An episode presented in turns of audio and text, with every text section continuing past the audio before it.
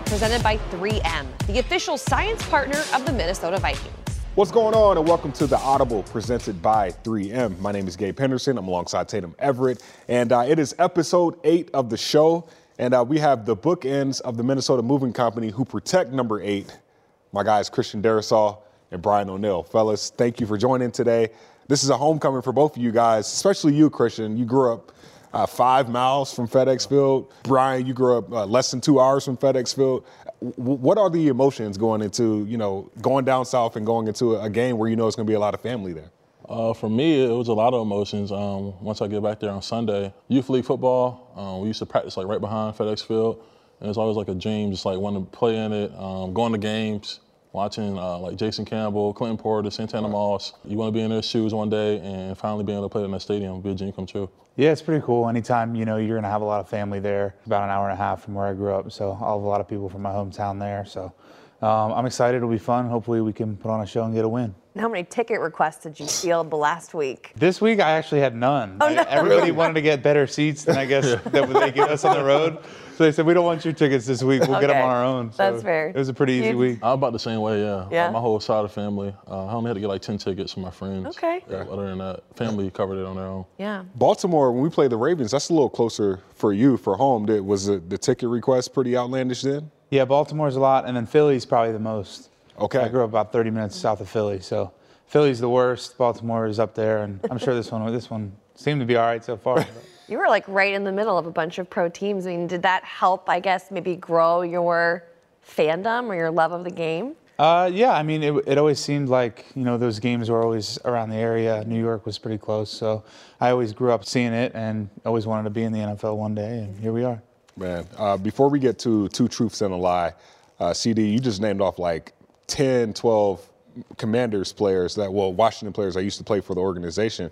Did you grow up a Washington fan? Uh, no, I grew up an Eagles fan. Uh, Okay. My mom's from Philadelphia. Okay. Uh, I always was in Philadelphia for like all the holidays and things like that. So uh, I was a more of a Eagles fan than Commanders. Man, that's a lot of hate in that family. it was a lot of tension for sure, no doubt. All right, well, we're gonna uh, start this show off with uh, with the icebreaker. We got two cards in front of you guys. Fans who have watched the show know that we start this thing off with two truths and a lie. Uh, Christian, we're going to start off with you. So you'll read three sentences. Brian, it's up to you to figure out which two are true and which one is a lie. First one, Kirk Cousins named me Crime Dog because I was a first baseman for my little league team. Second one, a nickname my mom gave me growing up was Gentle Giant. And the third one, I was a 71st overall recruit coming out of high school. I don't think you were rated 71st overall coming out of high school. You went to prep school, yeah. Yeah. yeah. There's no way number 71 in the country is going to prep school. You got it. You got it. Man, what you were a two-star recruit going into Fork Union to prep school, and you you left being a four-star recruit. What what, what was the motivation of being under recruited? Uh, really, just like all the like college coaches telling me that they were going to offer me at some point um, during my hot, like my senior year, and no offer fell through other than Virginia Tech, and they kind of put that plan in place for me to go to Fork Union, and everything worked out, and I early enrolled that spring, and the rest is history. Man, And your mom, Gentle Giant, Kirk, Crime dog. Crime Dog. I mean, the, the nicknames keep coming. Do you Yep. got you got a favorite one out of all of the ones that I guess have evolved over your time? I'd probably say Crime Dog for sure, uh, just because it came from Kirk. Yeah. Um, yeah, it kind of sticks to me. I like it. Did Big know- dog. Big dog CD. Big- That's what you call him? Big So dog CD. Dalvin, Yeah, all everybody. Yo, yo. Man, did you know who Fred McGriff was, the crime dog? Oh, so like it was just like he called me the crime dog one day, and I was like, "Who is that?" He pulled up his phone, uh, did a little research, showed me, and I know who he is now.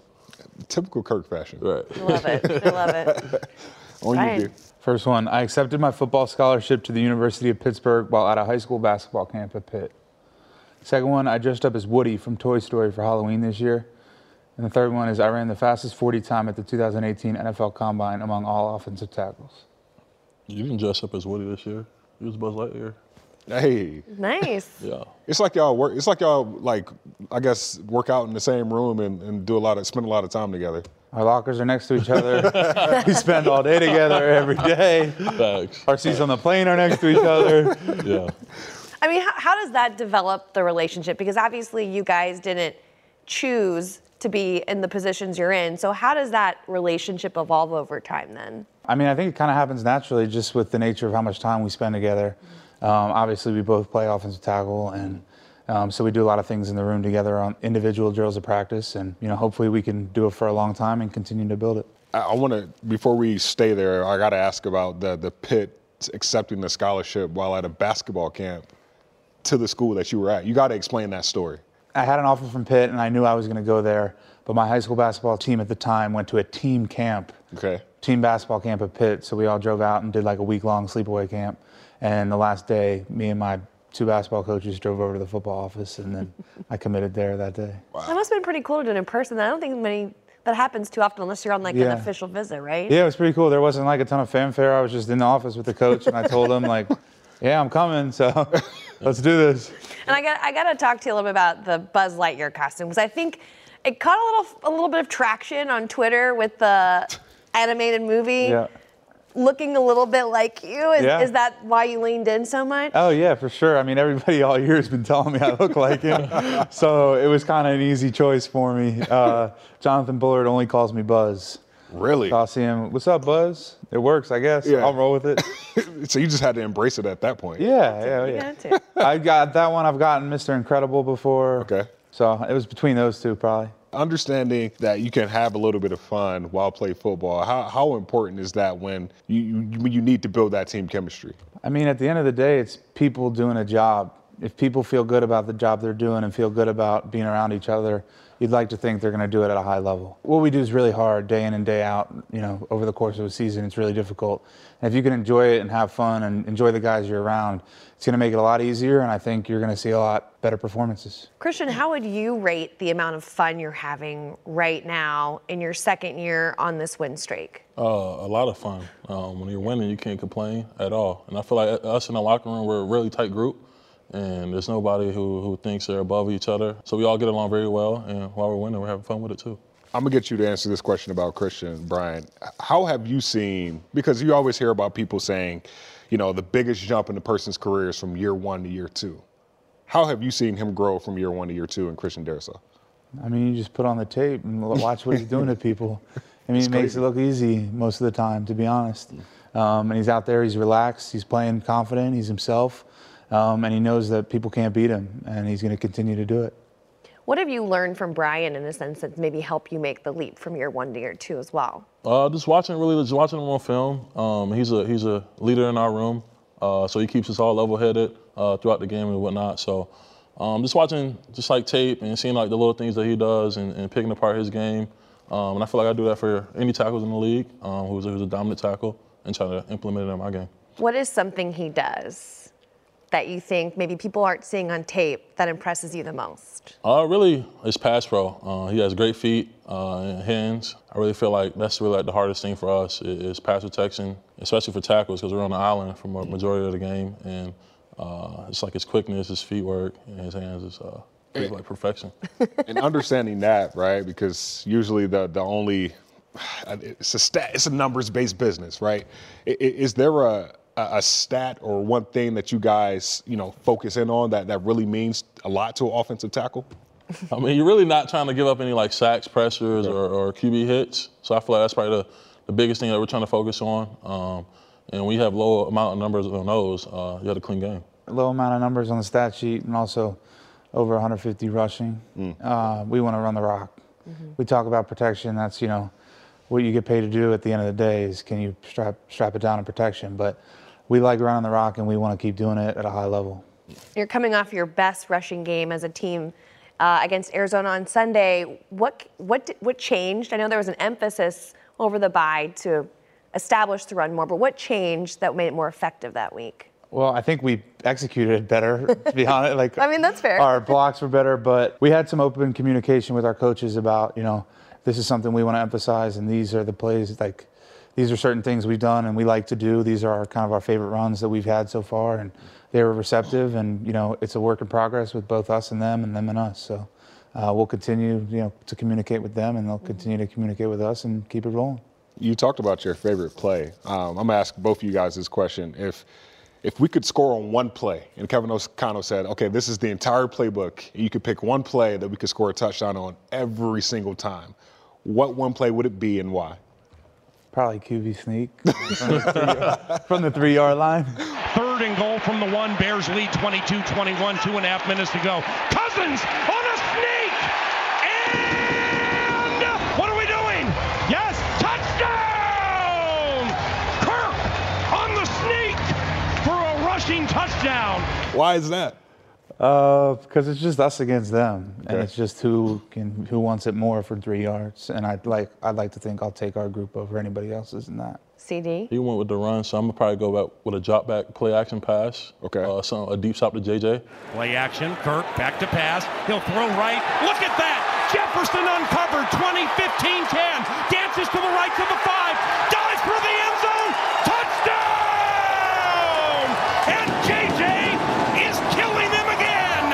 Yeah, any touchdowns that are long touchdowns are good. A deep shot. Uh, yeah. So so a quick hitter down the field yeah. for sure. First couple of games we had 10, 12, 13, 14, job. 15 play drives. We were like, we need one bomb. Get off the field quickly. Yeah. So Well, it's interesting you brought up though that you have these open lines of communication with your coaches that you can talk about your favorite plays or what you want to see. Has that always been the case for you guys, or what has changed this year that's made that better for you? Um, I think it's different year to year, you know, coach to coach, system to system. But you know, since they got here in the spring, they've been receptive to our thoughts on things, and we feel comfortable enough with them to tell them, hey, this is the stuff we like. This is the stuff that you know we think will work. I love that. Um, when we come back from the break, I want to dive a little bit deeper into that question because I asked Kevin O'Connell a specific question about linemen and how their jobs have changed, how you guys' jobs have changed from last year to this year, and how that has affected this six and one team. So when we get back from the break, we'll be back right back with more with Christian Darrisaw and Brian O'Neill. Stay tuned for more of The Audible presented by 3M, the official science partner of the Minnesota Vikings.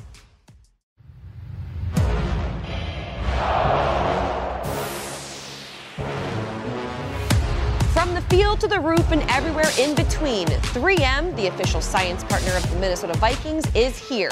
Visit Vikings.com backslash Skull Science to learn more. We are back. This is the Audible presented by 3M. I'm Gabe Henderson. That's Tatum Everett.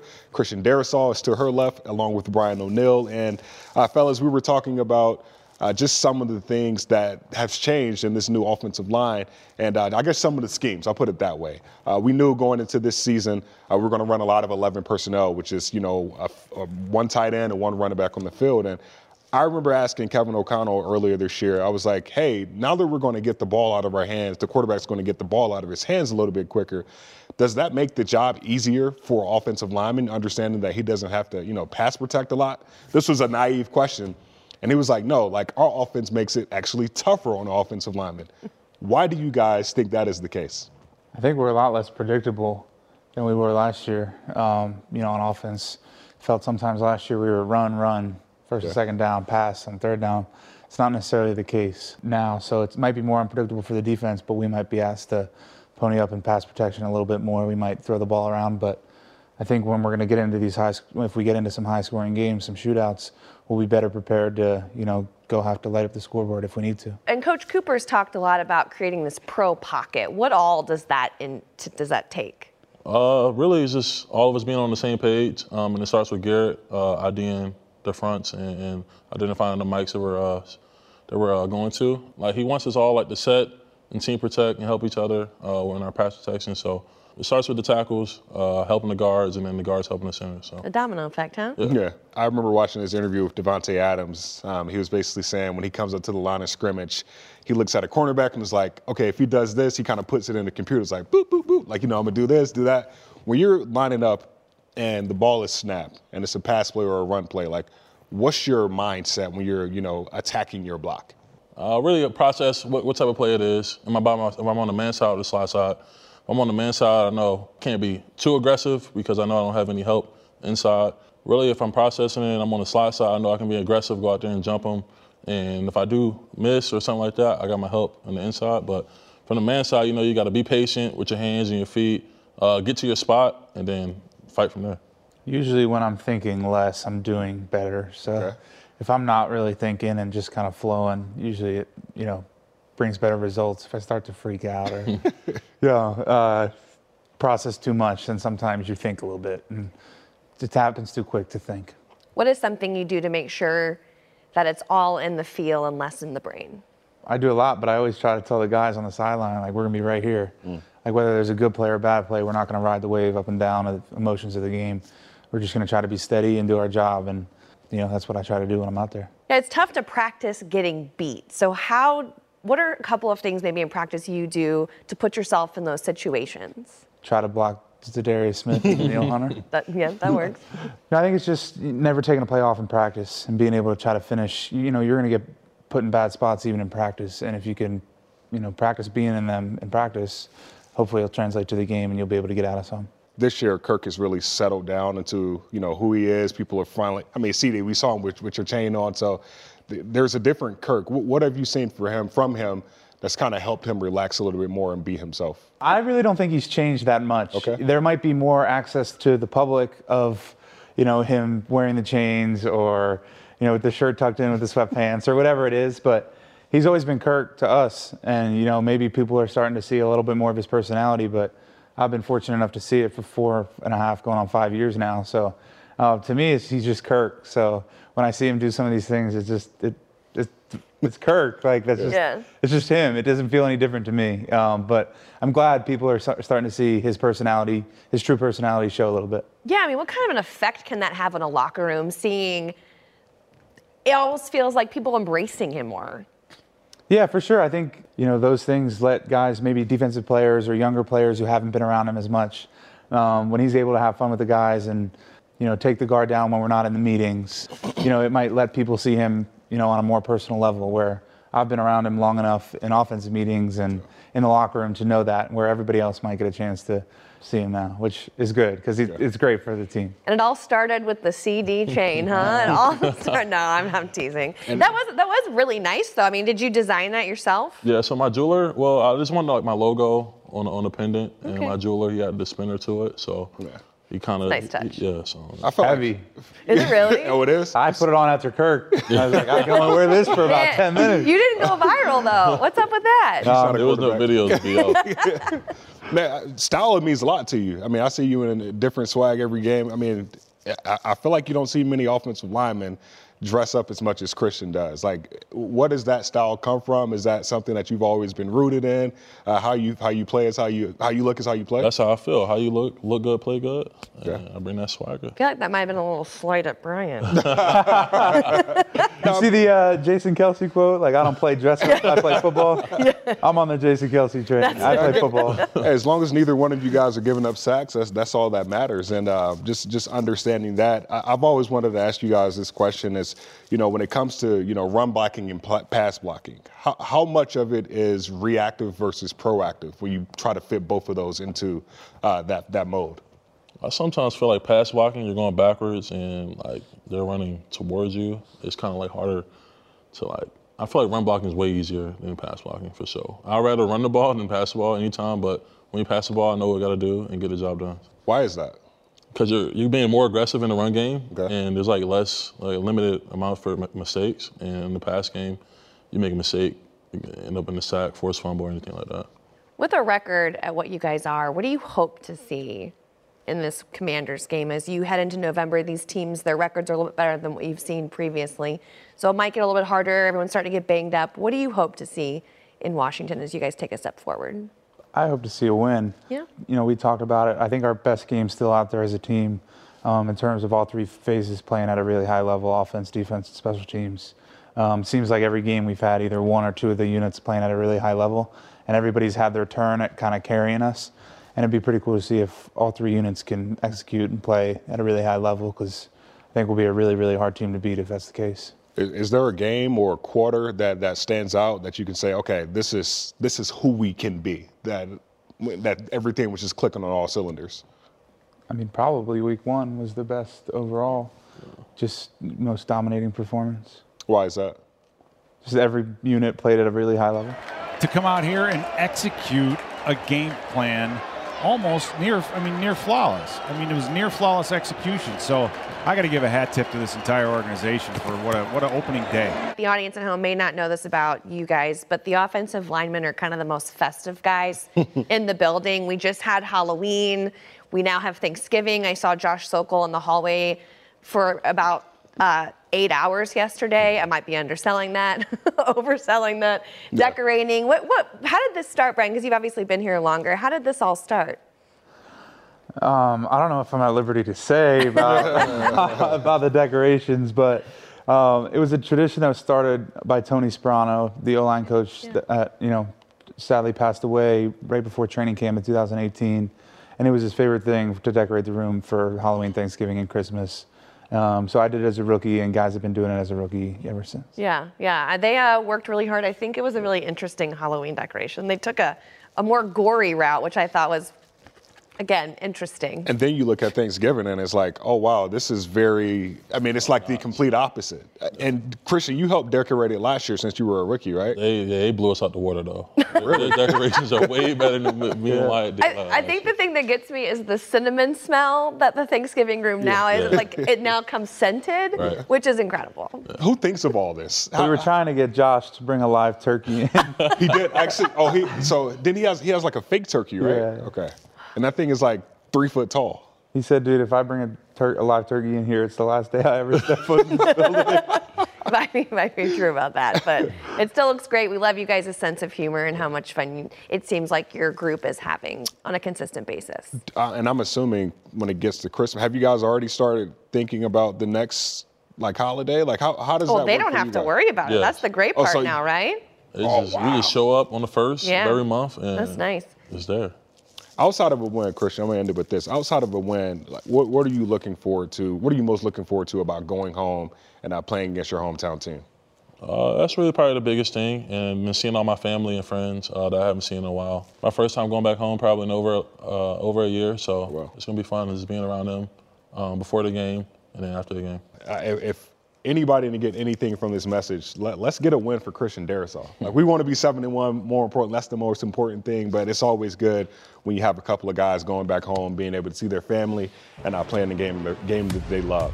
Uh, and with that said, uh, for Christian Darrisaw, Brian O'Neill, and Tatum Everett, my name is Gabe Henderson. Thank you guys again for tuning into another edition of the Audible presented by 3M. Thank you for joining us for this week's episode of The Audible. The Audible is presented by 3M, the official science partner of the Minnesota Vikings.